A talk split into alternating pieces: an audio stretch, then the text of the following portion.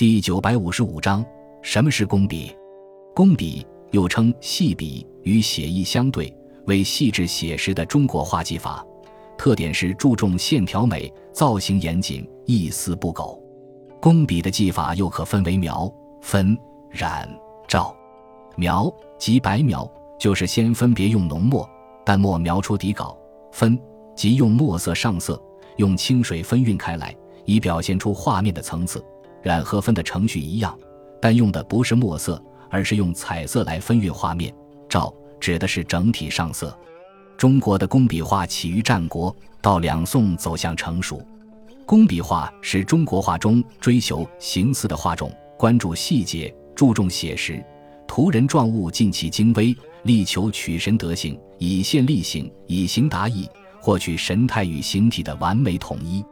历代工笔画名家有唐代的周、张轩，五代宋朝的黄权、赵佶，明代的仇英等人。著名作品有《簪花仕女图》《虢国夫人游春图》等。